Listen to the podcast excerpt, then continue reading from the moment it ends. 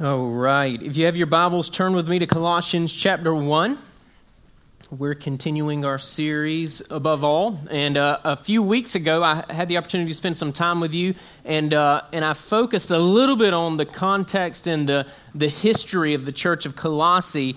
And what's going on here uh, is this pressure to see Christ and his gospel as less than sufficient. They're getting uh, pressure from non-Messianic Jews. They're getting pressure from from uh, pagan Gentiles here. And, and the pressure is to supplement the worship of Christ with legalistic and, and pagan practices in order to be considered uh, what they call qualified. And so Epaphras, uh, who's come to the Apostle Paul with his concerns, has kind of given the Apostle Paul the, the lay of the land, and uh, and he's he's done this out of his love for the, the Colossian church. And Paul, like Epaphras, is concerned as well. And so we have here the Apostle Paul reminding The, the Colossians of just how sufficient Christ Jesus is. And this morning, uh, we're gonna we're gonna see that a lot more,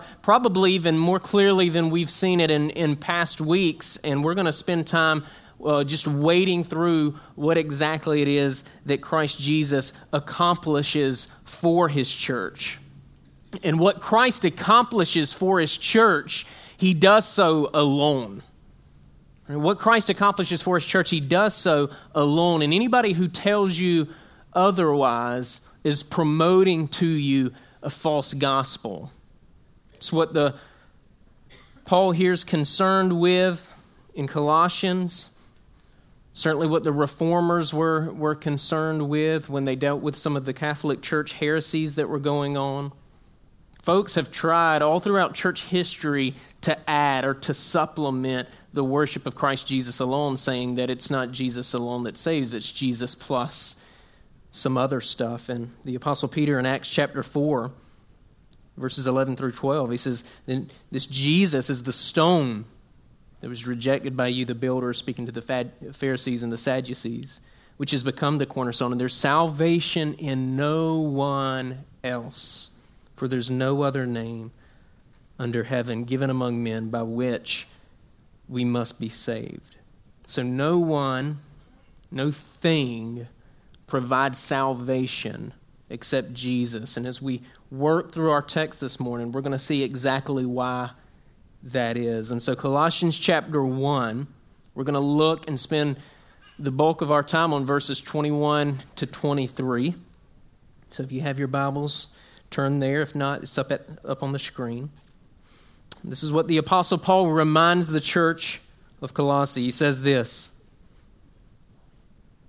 "And you, who once were alienated and hostile in mind, doing evil deeds, he," speaking of Jesus, "has now reconciled in his body of flesh by his death in order to present you holy and blameless and above reproach before him. If indeed you continue in the faith, stable and steadfast, not shifting from the hope of the gospel that you heard, which has been proclaimed in all creation under heaven, and of which I, Paul, became a minister."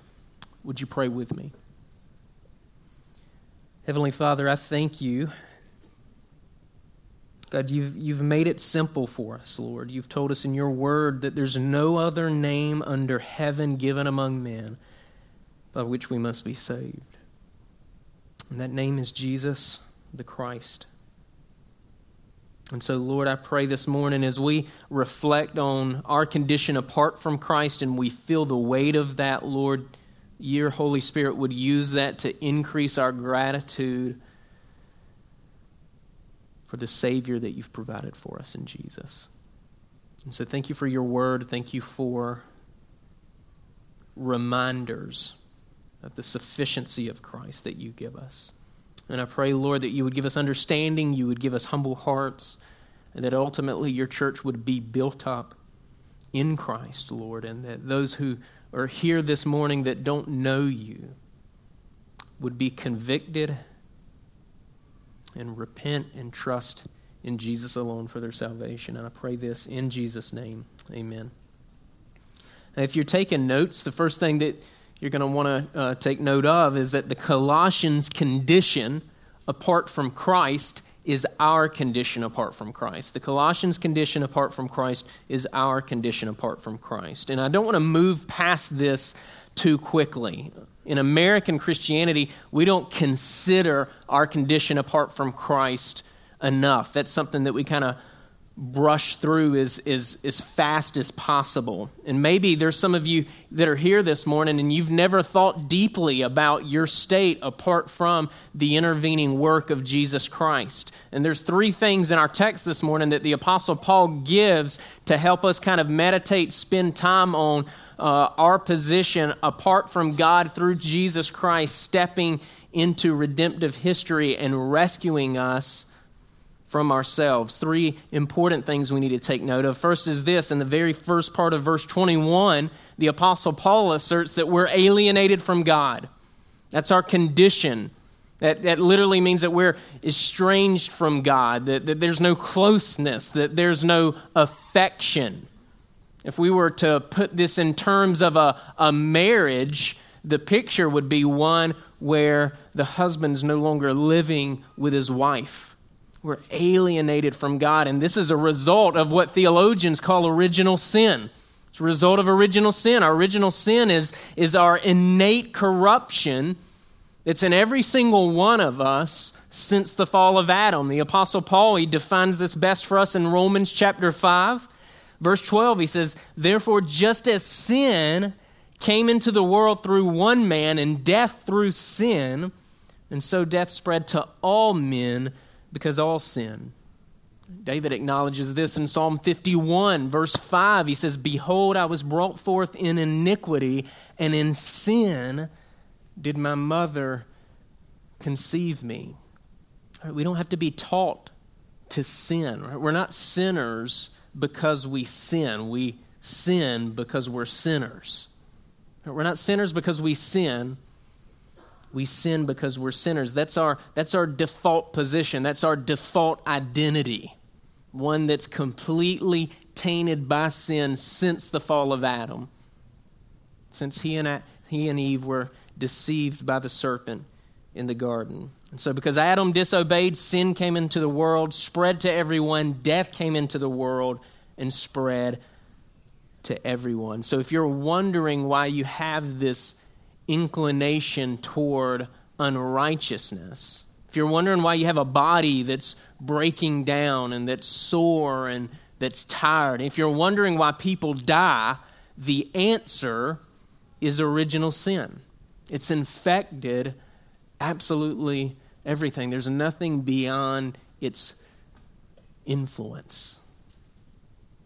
And Paul elsewhere, he talks about being alienated from God because of this original sin. He says in Ephesians chapter two, he says, "Remember that you were at that time separated from Christ, alienated from the commonwealth of Israel, strangers to the covenants of promise, having no hope, without God in the world." And then later in Ephesians four, he says, "They," speaking of those that are without Christ, "are darkened in their understanding, alienated from the life of God because of the ignorance that's in them due to their hardness of heart."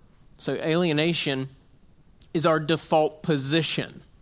It's where every single one of us, that's the, the, the, the starting point of every single person in this room. If you're not in Christ, that's your current position this morning. We've Those of us in Christ, we've been there at some point. Those of you who aren't in Christ, you're there currently. You're alienated from God. You're estranged from God. And, and not only are you alienated from God, but Scripture says that that, that apart from Christ, we won't we don't we, we, we want to be without God. We want to be without Him. We we we enjoy our alienation. That's the significance of Paul saying that without Christ, we're hostile in mind in the second part of verse twenty-one there. We're hostile in mind. Hostile, the, the, the word hostile here in Colossians chapter one, it has behind it this, this deep-seated hatred and irreconcilable hostility that's proceeding out of a, a personal hatred. And so every single person in this room, myself included, we either were enemies of God, hostile in mind, or were currently enemies of God, hostile in mind. There's, there's no middle ground in Scripture. That's difficult to hear, right? We're alienated, not just alienated according to the Apostle Paul, who was inspired by the Holy Spirit, but we were alienated and we were hostile. We loved our alienation from God.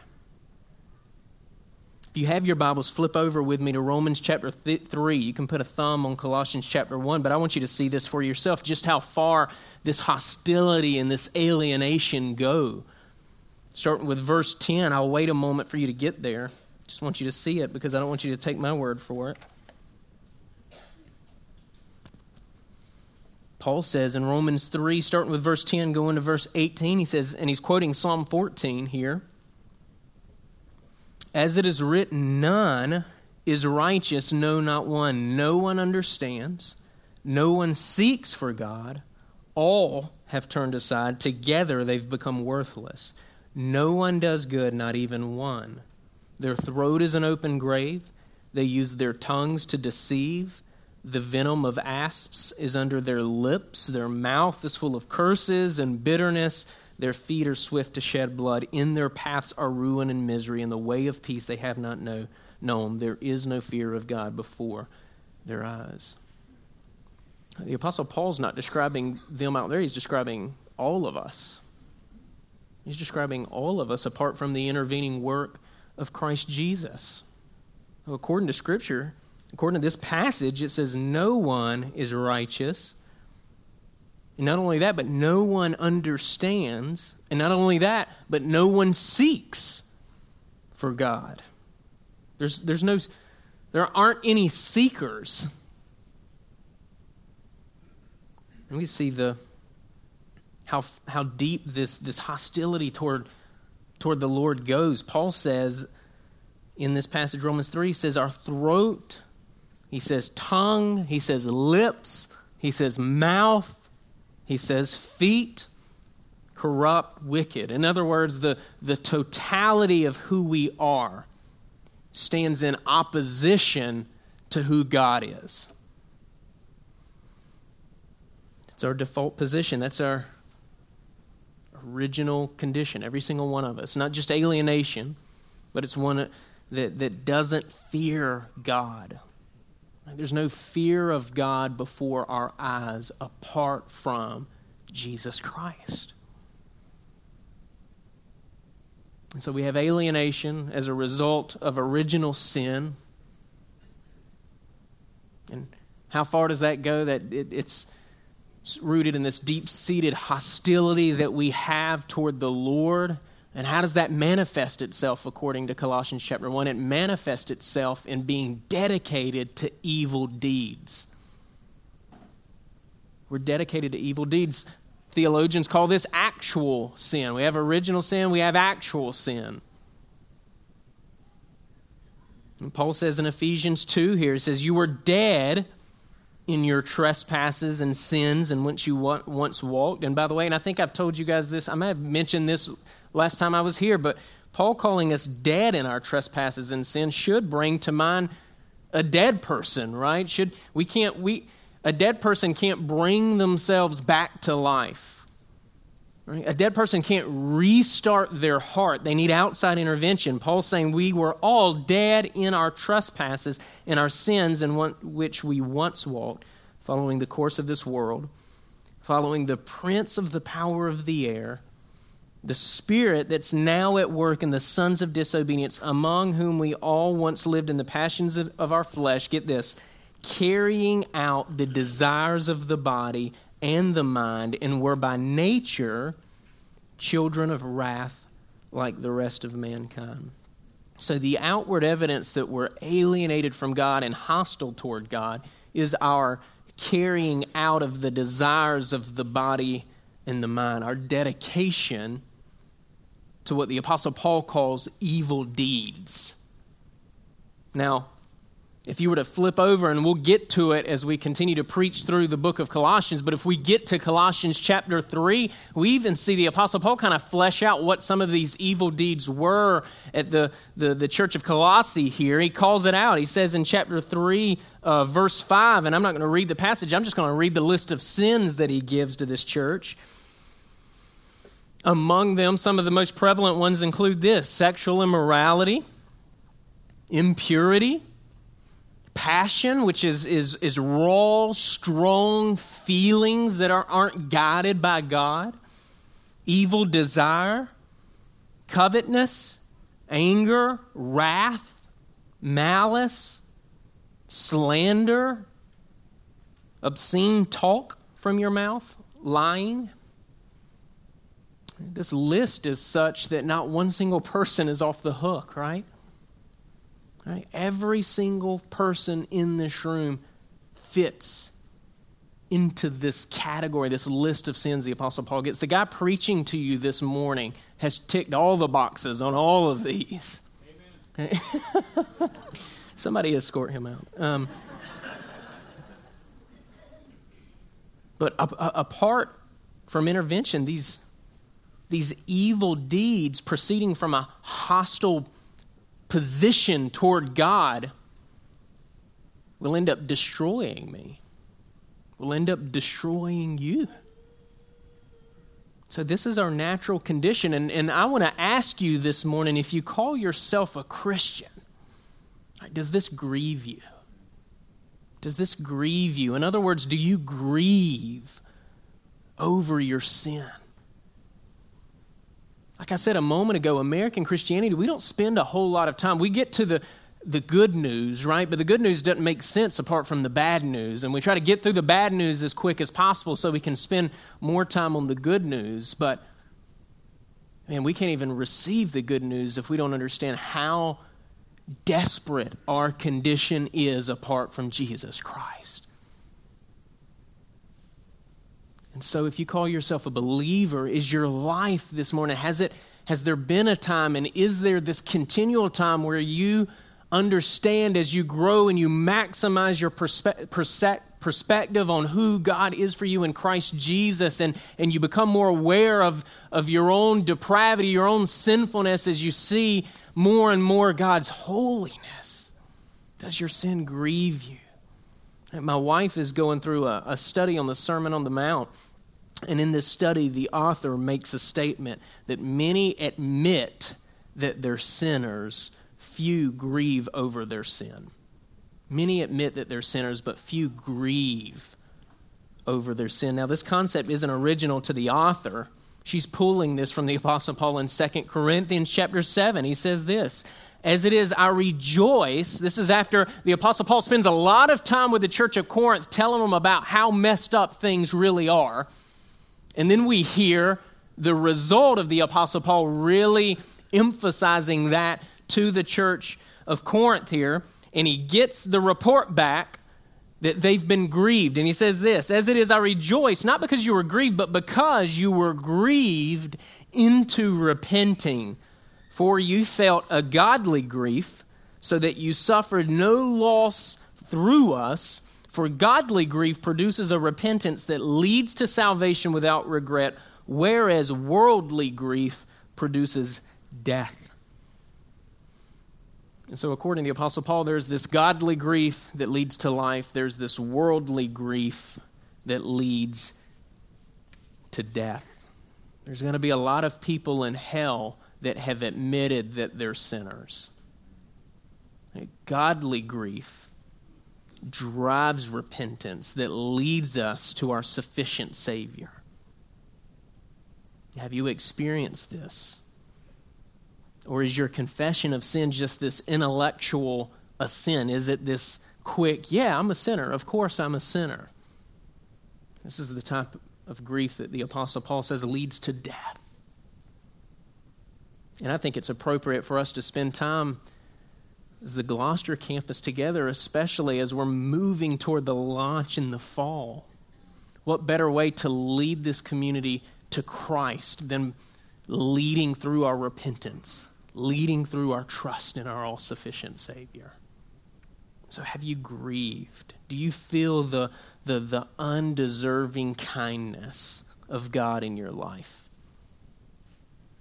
Apart from Christ, we're alienated from God. We deserve that alienation because we're hostile in mind and we're dedicated to evil deeds. And as Paul reminds the Colossians of their state apart from Christ, he doesn't just stay there, right? Because if we stay there and we don't move on, then we we we all have no hope, right? But Paul, he, he moves the Colossians on after putting them in a position to, to really consider the weight of their alienation from God. He moves on and he tells them that Christ alone is sufficient. Christ alone is sufficient for the salvation of God's church. Not, not doing good deeds, not giving to the needy, not coming to church here on a Sunday morning, not confessing your sins to a priest, not doing Hail Marys, not being baptized, not tithing. Christ alone is sufficient for the salvation of God's church. Period. And why is that? And what has Christ done that would make him sufficient? First is this, the body of flesh. Verse twenty-two, first part of verse twenty-two there. All right, you guys spent time last week um, working through how Jesus is truly God. And not only is Jesus truly God, but Jesus is truly man as well. All right, man's sin, our sin, our alienation, our hostility, our evil deeds have to be dealt with in a body of flesh. They have to. That's what's required. That's the significance of the incarnation. That's the significance of us celebrating Christmas every single year. Right? Jesus is truly God, but he's also truly man. That's why Christ alone is sufficient for salvation. There's nothing lacking in Christ. There's nothing that remains unpaid in Christ Jesus. And God the Father, who is wrathful toward his enemies, which again is our condition apart from the intervening work of Jesus Christ, but our God who's wrathful toward his enemies poured out every ounce of his wrath reserved for us onto Christ Jesus. Isn't that good news? All right, so Jesus, he, he took on our alienation. Jesus took on our hostility. Jesus took on our evil deeds, and he hung on a cross until death while the full force of God's judgment, his wrath, was leveled against him.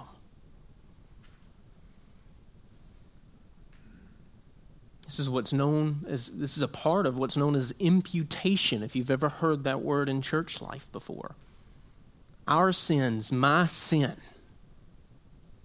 by the power of the Holy Spirit, was imputed, was cast on, was put on Christ Jesus, and he received everything that we deserve from God.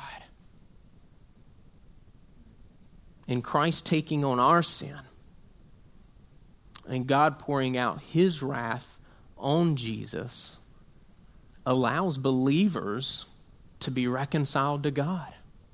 Allows believers to be reconciled to God.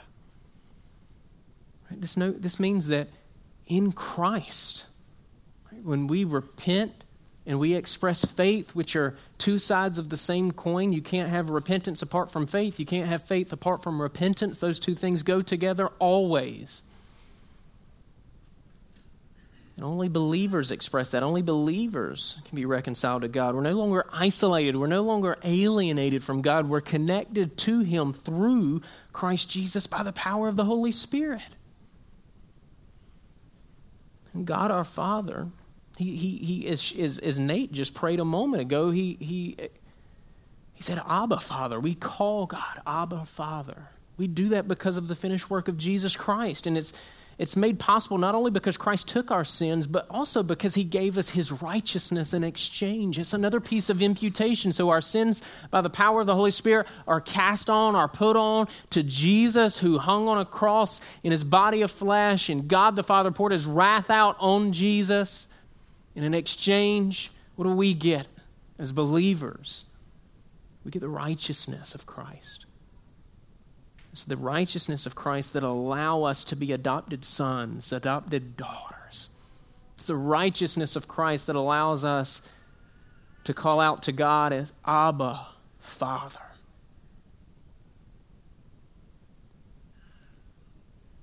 And it's because we're reconciled to God that we're called to be holy and blameless. Holy and blameless. That's the next part of verse twenty-two here. Right, holy. Holy here means to be set apart. You guys know that. It means to be set apart. And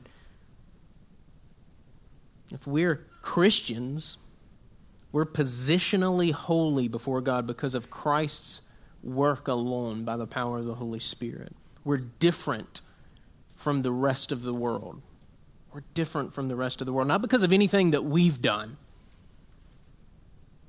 This is an unmerited change in our title. Ephesians two, eight through nine says, "For by grace you've been saved through faith, and this is not your own doing. It is the gift of God, not a result of works, so that no one may boast." It's the Apostle Paul again. We were, we were enemies of God, committed to, to godless deeds, and God, through the life, the death, and the resurrection of Jesus, and by the power of the Holy Spirit, made us holy. Made us different, made us set apart. And the Greek word there uh, in, in holy has the this idea behind it of, of, of this change of identity. As a matter of fact, at the beginning of Colossians, Colossians chapter one, verse two, Paul says, "To the saints and faithful brothers in Christ at Colossae, grace to you and peace from God our Father." The Greek word for saints here is the same Greek word Paul uses for holy in our text this morning. To be holy is to be a saint. God makes his enemies, you, me, saints by conquering our hearts with the gospel of Jesus Christ. And because we're saints by, by the Spirit's application of Christ's finished work, we're also above reproach. We're above reproach. Verse this latter part of verse twenty-two here, we're above reproach. Picture this uh, this suitcase for a moment. If I had a suitcase, I should have brought one as the illustration, but a suitcase has a handle on it, doesn't it? And if I were to pick up that handle, I could take that suitcase absolutely anywhere that I want to take that suitcase. Right? Satan, the accuser, he desires to take Christians to a place of, of defeat and of depression, with reminders of, of who we once were. Right? Satan, the accuser, was tempting the church of Colossae here that they must supplement their faith with legalistic and cultic practices if they wanted to truly be justified before God. That's what we see the accuser doing here. To be, to be above reproach in the salvific sense is It's to not be convictable when properly scrutinized. Romans eight, who shall bring any charge against God's elect? It's God who justifies. Who is to condemn? Christ Jesus is the one who died, more than that, who was raised, who's at the right hand of God, who's interceding, who is indeed is interceding for us. As Christians, when we're in Christ, right, we have this new identity. It's one of saint, it's one of adopted son, it's one of adopted daughter. We're no longer enemies of God. We're no longer hostile toward God. We desire God, and we, we love the things that God loves, and we hate the things that God hates.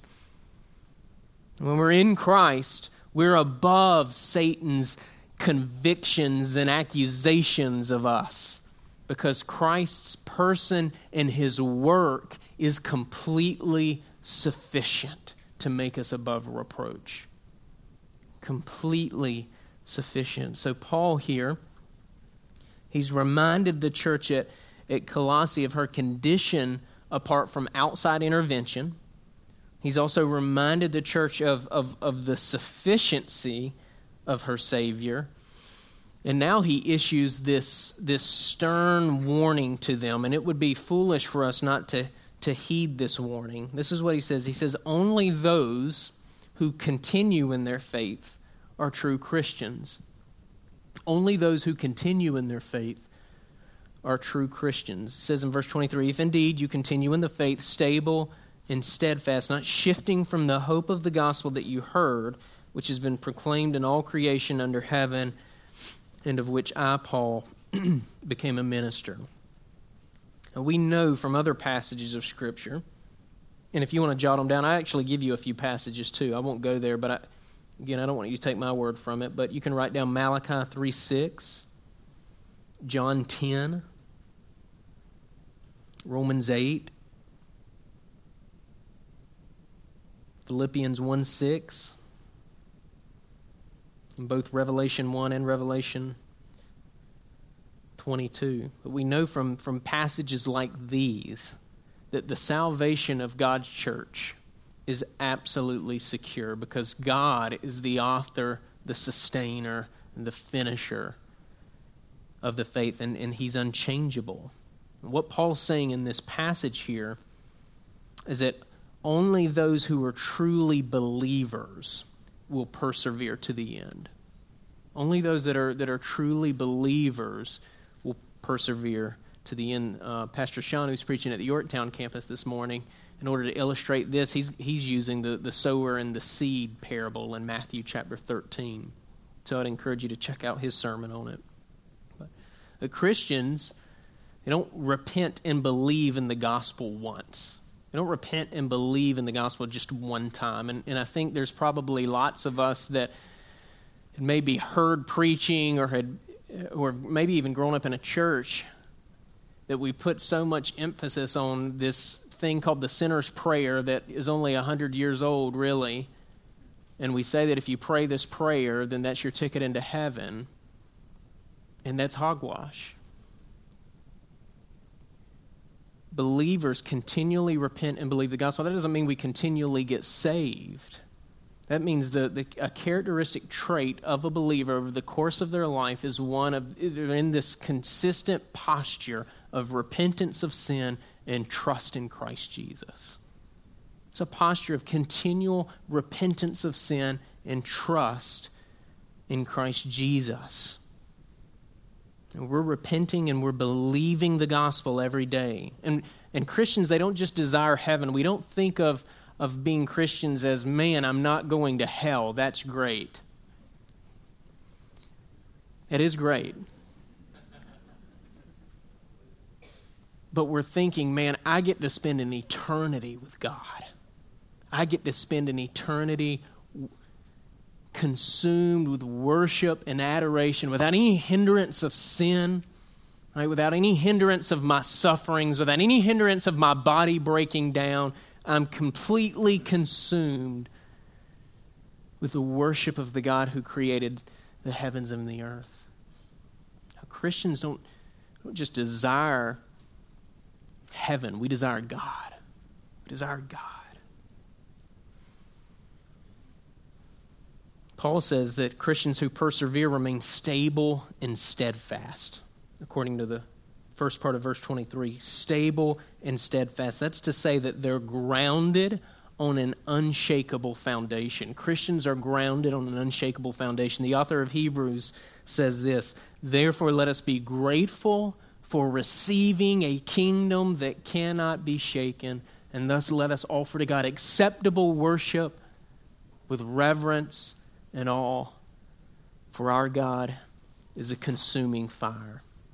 The kingdom that can't be shaken is, is the kingdom that's built on Christ Jesus alone. Jesus says this himself in Matthew seven. He says, not everyone who says to me, Lord, Lord, will enter the kingdom of heaven, but the one who does the will of my Father who's in heaven. On that day, many will say to me, Lord, Lord, Lord, did we not prophesy in your name and cast out demons in your name and do many mighty works in your name? And then I'll declare to them, I never knew you. Depart from me, you workers of lawlessness. Everyone then who hears these words of mine and does them will be like a wise man who built his house on the rock, and the rain fell and the floods came and the winds blew and beat on the house, but it did not fall because it had not been founded on the rock. And everyone who hears these words of mine and does not do them will be like a foolish man who built his house on the sand, and the rain fell, and the floods came, and the winds blew and beat against that house, and it fell, and great was the fall of it. Listen to me closely this morning. What Jesus is saying is you, you cannot reconcile yourself to God. You can't do it. It doesn't matter if you consider yourself a nice person. It doesn't matter if you're generous toward others. It doesn't matter if your good deeds outweigh your bad deeds. There is and there will be many generous people who claim to be Christian in hell for all eternity. Our only hope is to, to acknowledge our utter helplessness, our utter depravity, our inability to save ourselves, and cast ourselves on the rock who is Christ Jesus, who alone provides stability and steadfastness. Our only hope is in Jesus. Do you feel the weight of that this morning, Coastal? Do you feel the weight of that? Do you know that? And, and, and not just intellectually know that. Do you know that experientially? Do you know that experientially? And Paul says that those who continue in the faith, characteristic of those who continue in the faith will be one of not shifting from the hope of the gospel. Not shifting from the hope of the gospel. This one hit me hard as I studied it. The longer that I've been in ministry, the more I see public figures and people in our community and even people in our own church who who cease to follow the Lord, who begin to see that the gospel isn't sufficient, both the bad news and the good news. They become deceived by sin's deceitfulness. They begin this journey by challenging historic Orthodox beliefs about sin and about the substitutionary death of Jesus, and they often disguise their their abandonment of the faith by saying, I'm just asking questions. And anybody who shows any concern toward them is treated as if they're some sort of judgmental Pharisee. And then one day, these people begin to call righteous what the Bible calls unrighteous. What the Bible calls righteous to them becomes narrow-minded. It becomes primitive. It becomes to them even misinterpreted, hurtful, unloving. The Apostle John, he has something to say about people that take this journey. He says, this is the message that we've heard from him. Heard from who? He heard from Jesus. And we, who? The apostles, proclaim it to you, that God is light and in him is no darkness at all. If we say we have fellowship with him, get what he's saying here. If we say we have fellowship with him while we walk in the darkness, we lie and we don't practice truth. We can't say that we're walking in the light. You can't say we have fellowship with God while questioning and discarding his word. And, and John later concludes his chapter by saying, if we say we've not, we haven't sinned, we make him, speaking of God, a liar, and his word's not in us. So according to John, those who call sin righteousness are not only liars, and those who are practicing unrighteousness are not only liars, but they're calling God a liar. It's a dangerous seat to sit in. Believers, true believers, those whose hearts have been changed by the power of the Holy Spirit, continue in the hope of the gospel. And so, Coastal, do, do you regularly see the heinous nature of your own sin? Do you regularly repent of sin and thank God for the finished work of Jesus that's been applied to your life by the power of the Holy Spirit? Are you persevering in the faith? Now, God, he's given us some reminders, and we need to be certain not to neglect or despise God's reminders to us. And the Apostle Paul, he concludes our passage this morning on these reminders.